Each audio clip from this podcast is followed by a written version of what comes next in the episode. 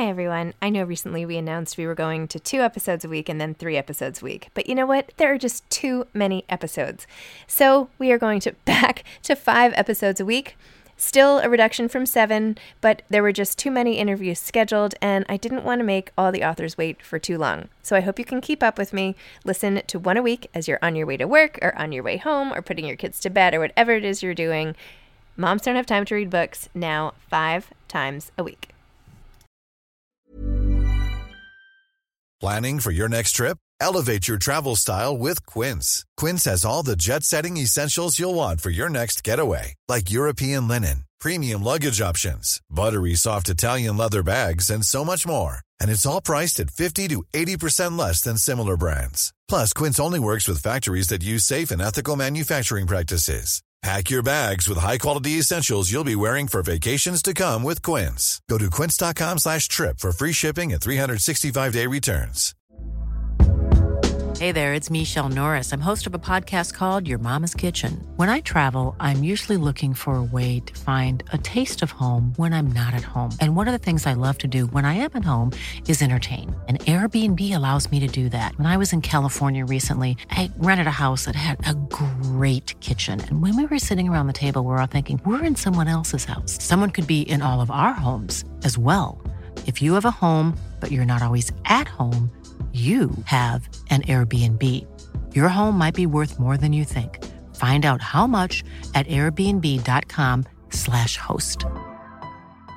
There's never been a faster or easier way to start your weight loss journey than with PlushCare. PlushCare accepts most insurance plans and gives you online access to board-certified physicians who can prescribe FDA-approved weight loss medications like Wegovy and Zepbound for those who qualify. Take charge of your health and speak with a board-certified physician about a weight loss plan that's right for you. Get started today at plushcare.com slash weight loss. That's plushcare.com slash weight loss. plushcare.com slash weight loss.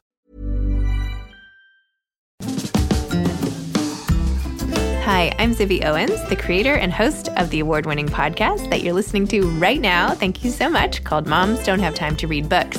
It is a daily podcast, 365 days a year, and each day we talk to an author about all of the things related to their career, their book, their life, and more in 30 minutes or less because who has time? I am now an author myself, although I wasn't when I started this podcast. And you can get my new memoir, Bookends, a memoir of love, loss, and literature, wherever books are sold starting July 1st. And my children's book, Princess Charming. You can learn more about me at zibbyowens.com. But really, you're here to learn more about the authors, and that is what we're going to do. Also, be sure to check out all the other podcasts in the Zcast Podcast Network. You can learn more at zcastnetwork.com com and definitely check out those shows as well. I hope you'll all check out the all new Zibby Mag, Z I B B Y M A G, the literary lifestyle destination with essays, book news, a lit lifestyle feature, and even some classes. Check it out, zibbymag.com. E.M. Tran is the author of Daughters of the New Year, a novel. This episode is one of our special guest hosted ones by Julianna Goldman, who runs Mama Den. E.M. Tran writes fiction and creative nonfiction. Her debut novel, Daughters of the New Year, has been reviewed and excerpted in places like the Georgia Review, Joyland Magazine, Prairie Schooner, Harvard Review Online, and more. She spent an inordinate proportion of her adult life working towards an MFA in creative writing from the University of Mississippi and a PhD in English and creative writing from Ohio University. She is from and currently lives in New Orleans, Louisiana, with her husband and two dogs. She was born in the year of the Earth Snake ask her about Gilmore Girls or the Bachelor franchise if you want to be her friend. E.M. Tran, thank you so much for being here to discuss your amazing novel, Daughters of the New Year. Yeah, no problem. Thanks for having me. I have to say that I loved reading your book. And part of it is I come from a family of three girls.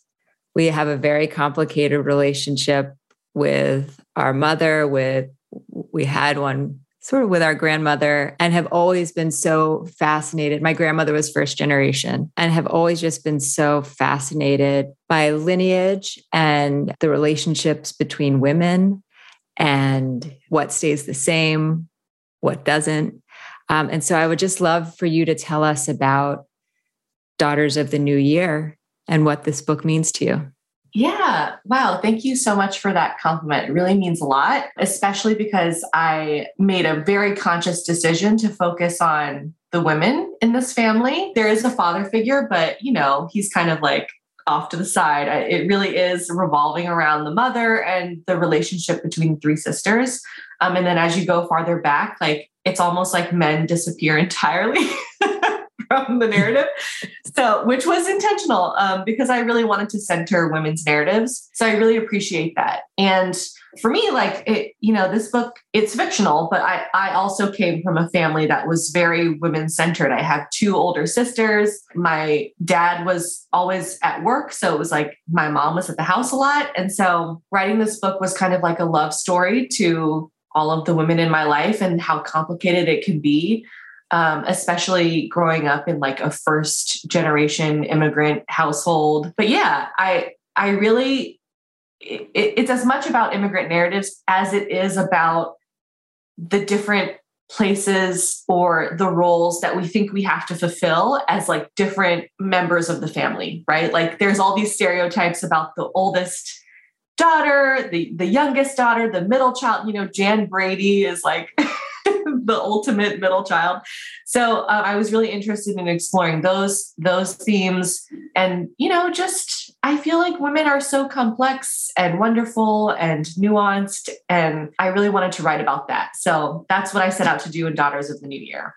And I love how it starts, or you write that this all kind of started with a trophy.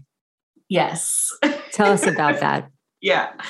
Well, the, so Xuan Trung is the mother, uh, the mother figure in the beginning of this book, and she won a beauty pageant in Vietnam, which you she tells her children about all the time. And there's this trophy that sits in the living room, and the you know it's kind of this mysterious object. Well, it's it's a plastic trophy that she you know spray paints and and mix as an imitation of the trophy that she had won for this beauty pageant in 19 in the 1970s and it's kind of mysterious and the kids you know don't really know about uh, that much about the pageant. They're really not that interested. And as you go farther back in time um, because the narrative moves backwards you yeah. learn about you know some of the Xuan's secrets right? Like maybe secrets is too strong of a word. It's just stories that she didn't tell her kids because maybe they were too traumatizing or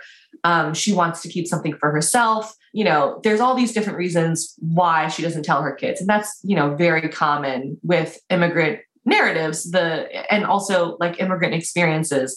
We often have that chasm between the first generation and the immigrant generation. So i was trying to create that. But the trophy is really this symbol for beauty, for for loss, for spectacle, and it's based on a, a real trophy in my in my own life. Yeah, my own mother was a beauty queen in uh, Vietnam, and it was this mysterious. I mean, when I was younger, I like didn't care about the beauty pageant. And then when I got older, I was like, wait, this is like kind of a weird thing that my mom was a part of and I don't know anything about and we have this gigantic silver like solid silver trophy in in our in the piano room and so the more i kind of dug into that personal narrative the more i was interested in putting that in the fictionalized one as well it's so true. You know, you grow up and there are just certain things that you might see in your home that are that like you don't think anything of. And then someone and, and then someone else walks in and they see it and it's like, "Oh, what is this?" And it's not until you get older that you can kind of become this outside observer in your yeah. own life and your own upbringing. Absolutely. Um, I thought it was normal. And then it, it, actually wasn't until I had gone to grad school and I had to write a personal essay about something. And I was like, I guess I'll write about this trophy and then I started trying to write about it. And I was like, I actually don't know anything about this trophy. And that's kind of embarrassing because it's like this giant object in our home that I don't, that is like really weird. So yeah, you're totally right. And then when I brought the essay to the other writers in my workshop, they were like, what? right. Yeah. yeah. So totally true. I love how you write um, what happens when we have the ability to go back, uncover a truth that is in reality forever obscured. What would we discover? How often does history repeat itself without our knowing? The same pain and joy experienced again and again. I think like uh, that that passage in particular just gave me such goosebumps, right? Because you think that like you're charting your own path, but some of the like currents of our past just run through our blood no matter how hard we try. Yeah. Yeah. You know, I was thinking about generations, like the book, the scope of the book is very large. And I, I was just thinking, like, all of us are here now because someone in our past survived, right? Like, there's no, like, every single, there's 7 billion people on earth, and every single person is alive because someone before them somehow managed to live through, you know, the the horrible reality through each generation. I mean, we all go through traumatic things. And I was just thinking like that is massive. Like there are just and we forget like sure, we remember our mothers and our fathers' lives maybe and to a very limited extent. And maybe we know our grandparents and maybe we know a little bit our great about our great grandparents, but you really can't go much farther beyond that. Like most people don't know about their great, great, great, great, great grandparents. And so it really is, you do, people get forgotten, right? But that doesn't mean that what they went through or what they experienced, like it, it just seemed to me so interesting. Like probably we all go through the same things over and over again. We just don't know. Right. And it's possible that it happens over and over and over again because we just keep forgetting because each generation, you know, begets another generation and gets another one and and so i think that our memories are very short as human beings and part of my project of the book was like interested in going back far enough to think about okay like what things happened over and over again so there's a lot of repetition and a lot of cycling that happens in the narrative it's so powerful and i love how you um, go backwards and also tell that narrative through the voices of the different characters, but through their voices from older to younger. So like they kind of start with more perspective, right? And then they they as they go as you go backwards, it's sort of like their their core selves. Yeah. And what's interesting too is that like when they go when the, the younger they get, they kind of slowly fade away, like they kind of disappear. And we start moving into the perspectives of the older generations and it's a reversal, right? Like we often think that, you know, we often forget about the people that are before us.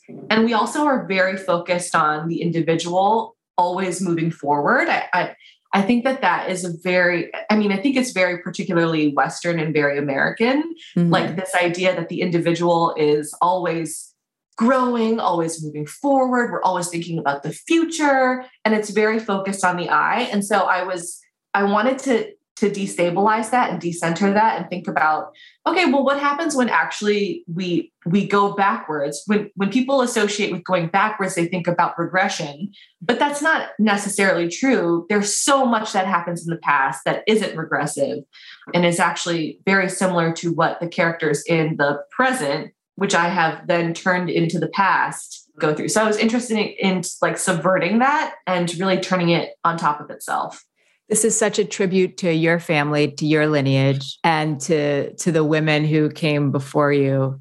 How did you do that research? I know you say that a lot is is forgotten to history and a lot is fictionalized, but what tell us about your process? Yeah, so my I did a lot of reading and research on colonial Vietnam, on the rubber plantation, on I just started like looking up different things about life, living life in Vietnam during the colonial period, during Indochina. And I started finding, like, you know, one of the things that I found was, well, particularly for the social elite, I found that they hung out at a place called the Cercle Sportif, which is like a recreational club. And so I started, I would find things like that and then I would do research on it and then I would include it in the book. So there's um, the Cercle Sportif in the book. And then there's also like the Buddhist monk that burns himself. And so I did a lot of research into that. And what's really fascinating about a lot of this historical research was that because the Vietnam War, the or the Vietnam Civil War happened in the 60s and 70s, a lot of it is televised and a lot of it is like on tape. Like you can go, you can look up video of and audio of the Buddhist monk burning himself. And so a lot of my research was that just like going through news articles from the New York Times. You know, they have like a lot of the archives up and and going through videos and things like that. And just like getting a feel for what it was like to be alive from that time. The the really difficult part was thinking about it not from an American perspective, but trying to imagine what it would be like to be a Vietnamese person in Vietnam during a civil war. So um, that was really hard. But I I found actually that it was easier in a way to write that the second half, the things that I had really made up, you know, going farther and farther back in time than it was to write like the stuff closer to the present day because some of that felt like I had to purposefully remove the autobiography from it so that it was, you know, more interesting. Like I feel like sometimes our tendency, or at least for for me is when I'm writing, I'm writing from a lot of it is based in experience. And then I feel really attached to the experience. So then I, I'm like, I don't do what's best for the writing. and I'm like, but this is what really happened. But it actually doesn't really matter because it's fictional. So I found that the the second half stuff with the research and all of the, you know, listening to audio clips and newspaper stuff was freeing also in a way because I could really imagine outside of my own experience. Hiring for your small business? If you're not looking for professionals on LinkedIn, you're looking in the wrong place. That's like looking for your car keys in a fish tank. LinkedIn helps you hire professionals you can't find anywhere else, even those who aren't actively searching for a new job but might be open to the perfect role. In a given month, over 70% of LinkedIn users don't even visit other leading job sites. So start looking in the right place. With LinkedIn, you can hire professionals like a professional. Post your free job on linkedin.com slash people today. Many of us have those stubborn pounds that seem impossible to lose, no matter how good we eat or how hard we work out. My solution is PlushCare. PlushCare is a leading telehealth provider with doctors who are there for you day and night to partner with you in your weight loss journey. They can prescribe FDA-approved weight loss medications like Wegovy and Zepbound for those who qualify. Plus, they accept most insurance plans. To get started, visit plushcare.com slash weight loss. That's plushcare.com slash weight loss. This episode is sponsored by BetterHelp. Sometimes we all have stuff we need to get off our chests. Even if we don't think it's interfering with our daily life, there are some things you just haven't processed, be it grief or trauma, eating disorders, anything. It might be time to work on those things, and I have a solution for you. Therapy. Online therapy by BetterHelp. It's designed to be convenient, flexible, and suited to your schedule. I took the brief questionnaire online where there were, I don't know, 20 questions. It didn't take long at all, maybe three minutes. And then I got matched with a therapist who could help me work on whatever. I picked trauma because even though it happened in 2001, I am somehow still not over the loss of my friend on 9 11. And it is what it is. BetterHelp is going to help, and I am so excited, especially because with my special code, instead of $80 a month, it is 10% off, $72 a month, which is so much less than traditional therapy, and you'll get a perfect therapist for you. There are 35,000 therapists to choose from, so you'll find the right one. Get it off your chest with BetterHelp. Visit betterhelp.com slash moms don't have time today to get 10% off your first month. That's BetterHelp, H-E-L-P dot com slash moms don't have time. Did you did you sit down with your mom and have longer conversations about her upbringing um, and what were what was that like? Yeah, well, you know, actually, my mother is very guarded with her stories, and that's partially what the book is about, right? Like, it's about not being able to talk to your parents about things. And so I did actually try to ask my mother about some of her experiences, and she didn't really want to talk about them. Wow. Yeah. So she she was a part of the social elite in Vietnam. She was a beauty pageant queen, um, and she went to a lot of balls. And I I tried to ask her about going to these balls because I was like so interested in the exclusivity of that you know particular social class in Vietnam. Like it's so interesting to me, and they're in a kind of weird liminal space because they're Vietnamese and they're not you know French, white French, European, um, but they're still very wealthy. So I, I wanted to know about it, and I asked her about going to balls, and I asked her if she'd gone to the Cercle Sportif ball at the recreational club, and she was like, "I don't, I don't, I don't know what you're talking about. I've been to so many balls." I was like, what, what about them though? And was like, I don't yeah. remember. I went to so many. So she was very guarded. Um, I think that maybe she, it's very difficult for her to talk about it. But a lot okay. of the stories that I got. Why, why is it, why do you feel like it's so difficult for her or why?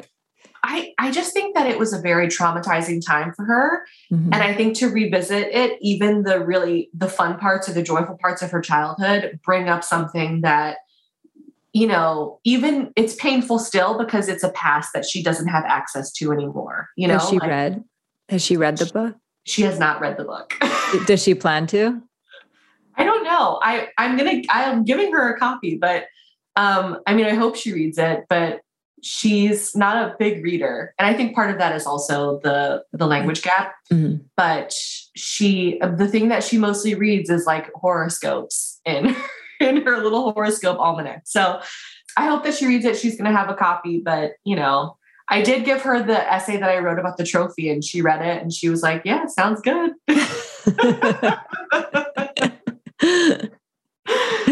wow. Mom. yeah, I'm like, Mom, tell me more. Please. Anything else? Yes, she's very, very, very guarded with her stories. So I think that it's probably because um, she's been through a lot, you know, and and even nostalgia. I mean, I think probably especially nostalgia for the things for times gone past are like really, really hard for her. So, but the person that I did actually get a lot of stories from was my dad, who was also a writer. And he, like, when he found out that I was a writer, he was like, let me tell you about all my stories. So he was very, you know, he was very generous with those. Oh, that's I kind of that's neat. You know that it's this this the book still tells the story through women, but um, but your dad was also instrumental in helping craft that narrative. Yeah, definitely. Yeah, he's like he's not the Kung of the book, um, but he is a very complex man who was like very much like a masculine. I mean, I think that Vietnam really Vietnamese culture really prizes you know the first son and you know the the masculine archetype of like the vietnamese man and so he was very much he was the first born son in his family and you could definitely tell like he had a lot of confidence and he was you know he was like he just did things in his life that were like could only be born of the confidence from someone who had been celebrated his whole life by mm-hmm. his family.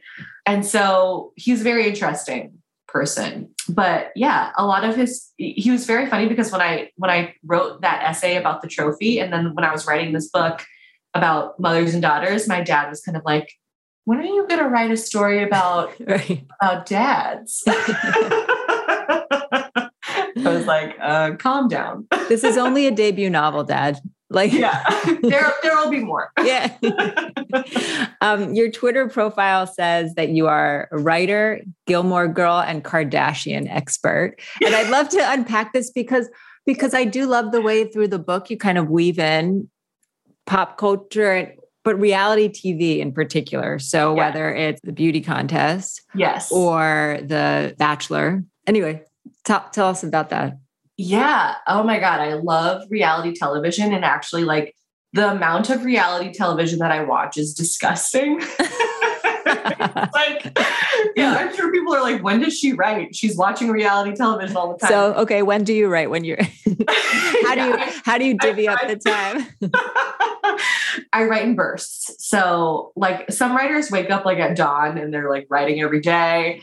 Um, I, I'm not that person. And actually, I think it is like good for those writers. Like I actually really envy them. But I also think that that that kind of belief that you have to do that is sometimes damaging because there are so many people who don't have the time to do that. Like moms, for example, don't have time to just, you know, every single day consistently write. Sometimes they have to write at nap time or, you know, whenever.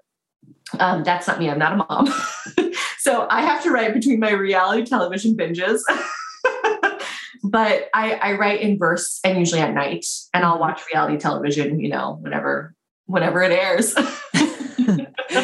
and do you do you watch it live or record? Like, do you binge it, or do you want to like?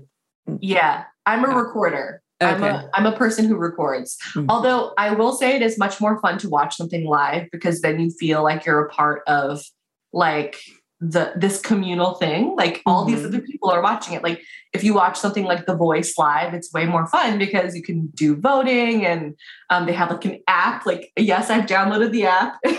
you can like say who you like. But yeah, and watching I watch a lot of The Bachelor although it has felt like more of a job than a joy lately because there's like so much content but yeah i i really loved i just love it because it's so ridiculous. Like it is like who would if you went back like 50 years or like 100 years and you're like one day there's going to be a show called the biggest loser or the fat is that yes it's called the biggest loser right? I think so. What about weight loss. Um and there's a show called The Biggest Loser where or there's a show where this woman goes on and she makes out with like 30 men and then finds a, a, like a partner from that. Like they would be like no there's not. That's ridiculous. So i love the kind of over the top ridiculousness like the the gall to have a show like that. I love that the spectacle of it. Like i always think about like the people that are on the show like why like what is their motivation for being on the show? Like why put yourself through this this agony this scrutiny. And so i love thinking about each person's motivation on a show like that. And it's just such a situation that's potential for such conflict and rife. And so i thought you know why not include it in a book? Like you would be crazy not to. It was it was also like some of the like funnier and lighter moments of the book. I love a lot of the interactions and when the the bachelor was like i just love the way you kind of poke fun at it and well i wouldn't say you poke fun at it because like you're a consumer and you you love it but but you you highlight some of the the silliness and absurdity of yeah. it i mean i think it's fair to say that I poke fun at it. Okay, fine. I think you could, I can definitely uh, make fun of the fact that I am a consumer of this ridiculous thing. But, you know, I also just think that people judge reality television for being trash TV, which I mean, yes, it is. But it's also like the the way that it's constructed is also a kind of art. Like they there are many narratives in a show like The Bachelor that come from just raw material, like just hours and hours of footage that would otherwise be nothing. Like they're just creating storylines from nothingness. And the Kardashians, too, is a really great example of that. Um, where like they're just living their lives. They're just, you know, Kendall's just cutting a cucumber uh-huh. and they make a story out of it. Thank it, God. Yeah. it's incredible. So I do sometimes watch it for like okay let me see let me see the artfulness here and figure out what they're doing um, so i do watch it for that as well and i also just want to let everyone know people are listening to this but i feel like it's okay for you to speak very confidently about this passion of yours because behind you right now you have about 200 books on your book wall so it's not like it is sacrificing your time writing or reading either yes yeah yeah. And you know, like I think that there there's so much snobbery with genre and medium. And if we think about someone like Charles Dickens, who wrote serialized novels, that was considered like the equivalent of trash TV. Like you got it in the mail and you you consumed it and it was like this little just little bit of joy and it was considered you know just like throwaway like you literally throw it in the trash afterwards. And Shakespeare too, right? Like there are fart jokes in Shakespeare. But fast forward a couple hundred years and people are like, oh, this is high art. So I think that there's something worth interrogating about ourselves whenever we say that something is trash, because it doesn't have, we don't have to consider it trash just because it's enjoyable or it, I think also it's um, sometimes conflated with women's books or women's television is often considered trash. And I think that, you know, again, interrogate that. Like, why? Why do you consider it trash? I'd love to do, you to do a time capsule, and we'll see if in 500. Sorry, a bug just flew in my face. If in like several hundred years, keeping up with the Kardashians is likened to Hamlet or Othello, or yeah. yeah, uh, well, generationally, we, the book is about generation, right? Real quick, Phoebe Bridgers, you had on repeat while you wrote your book. Yes. Oh my god, I love her. I don't know. Normally, I I write in complete silence, and like I need to be like alone. I need no sounds. Sometimes, like my husband will come in and be like, "Do you want water?" Like he's like trying to be nice. I'm like, "Leave me alone. Get out." yeah, he's like being super nice, and I'm like, "I need silence." So it's very, it's actually very, it was odd that I was listening to music at all while I was writing. But I think later on in the book, I, the, a book, writing a book is such an enormous endeavor. Like it's so time consuming. And you just spend hours and hours just slaving away, trying to wrench the words from yourself. And I think that because I spent so long on it, I was like, I need to change it up. Like, I need to listen to something, maybe some ambiance. I don't know, something that's unintrusive, uh, uh, unobtrusive. And I don't know how I happened upon upon Phoebe Bridgers, but I think I just like randomly found her on Spotify and just started playing her music. I was like, oh, this is kind of relaxing. So I started off just having it very, very low. Like the song was just on like volume one. And then I started recognizing some of the songs like subconsciously. And I was really drawn to Garden Song. There's this one line in the song that's like the doctor said that my resentment's getting smaller and he like feels her liver or her kidney or something, some organ, and says that her her resentment's getting smaller. And I and I remember hearing that line and thinking, oh, that's like really, that's really quite artful. And so then I started just like turning the music up a little bit higher and listening to the song. And then I just started repeating Garden Song over and over again. So it kind of turned into this whole thing where I had to have Garden Song on while I was writing. And actually, one of the chapters at the and towards the end of the book, one of the one of the ancestors is digging in the garden and finds, you know, an object in the dirt and then has her first period it that that was actually i was like i have to write like an homage chapter to garden song and oh. so that's what that chapter is about really. Oh i love that. Yeah. Yeah. Well i i feel so indebted to phoebe so i had to do something. Phoebe bridgers if you're listening. Yes please please come here and hang out with me. I love you I'll come over for that too. No. Yeah. yeah. I'll be like, hey, Phoebe's here.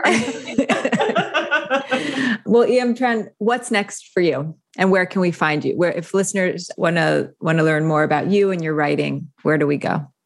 Well, um, I have a website, elizabethmtran.com, and I usually post my publications there on my on one of my pages. Um, so, and I update my events there. So, um, I'm doing a bunch of events this fall. I'm going like all over the place. I'm actually going to, you know, Virginia and New York and Texas. So I'll be all over the place if you want to see me read. And I'll be working on, you know, going forward, I'll be working on my next novel. It is about sorority sorority women in the South. And it is based in a fictional town in northern Louisiana near some Indian mounds, a real place called Poverty Point. And so I'll be working on that novel. Well, fascinating. I can't wait for it to come out and to read that. And in the meantime, E.M. Tran, Daughters of the New Year, congratulations on this amazing debut novel. Definitely, definitely recommend it with a hot cup of tea. yes, thanks for having me. Thank you so much. Thanks for listening to this episode of Moms Don't Have Time to Read Books. Don't forget to follow me on Instagram at Zibby Owens and at Moms Don't Have Time to Read Books. Also, sign up for my newsletter at zibbyowens.com and sign up for my virtual book club and meet lots of authors on Zoom every other week. Thanks so much to Steve and Ryan at Texture Sound for the sound editing. And thank you to Morning Moon Productions for providing this fantastic intro and outro music.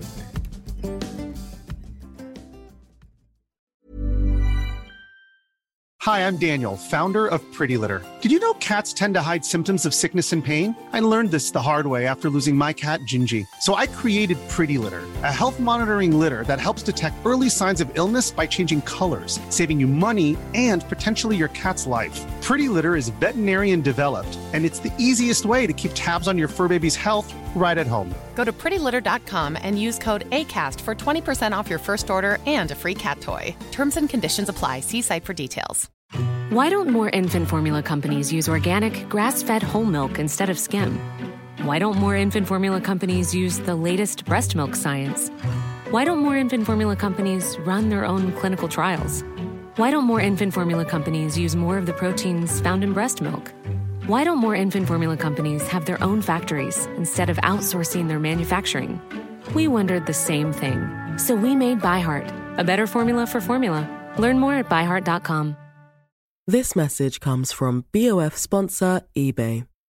You'll know real when you get it.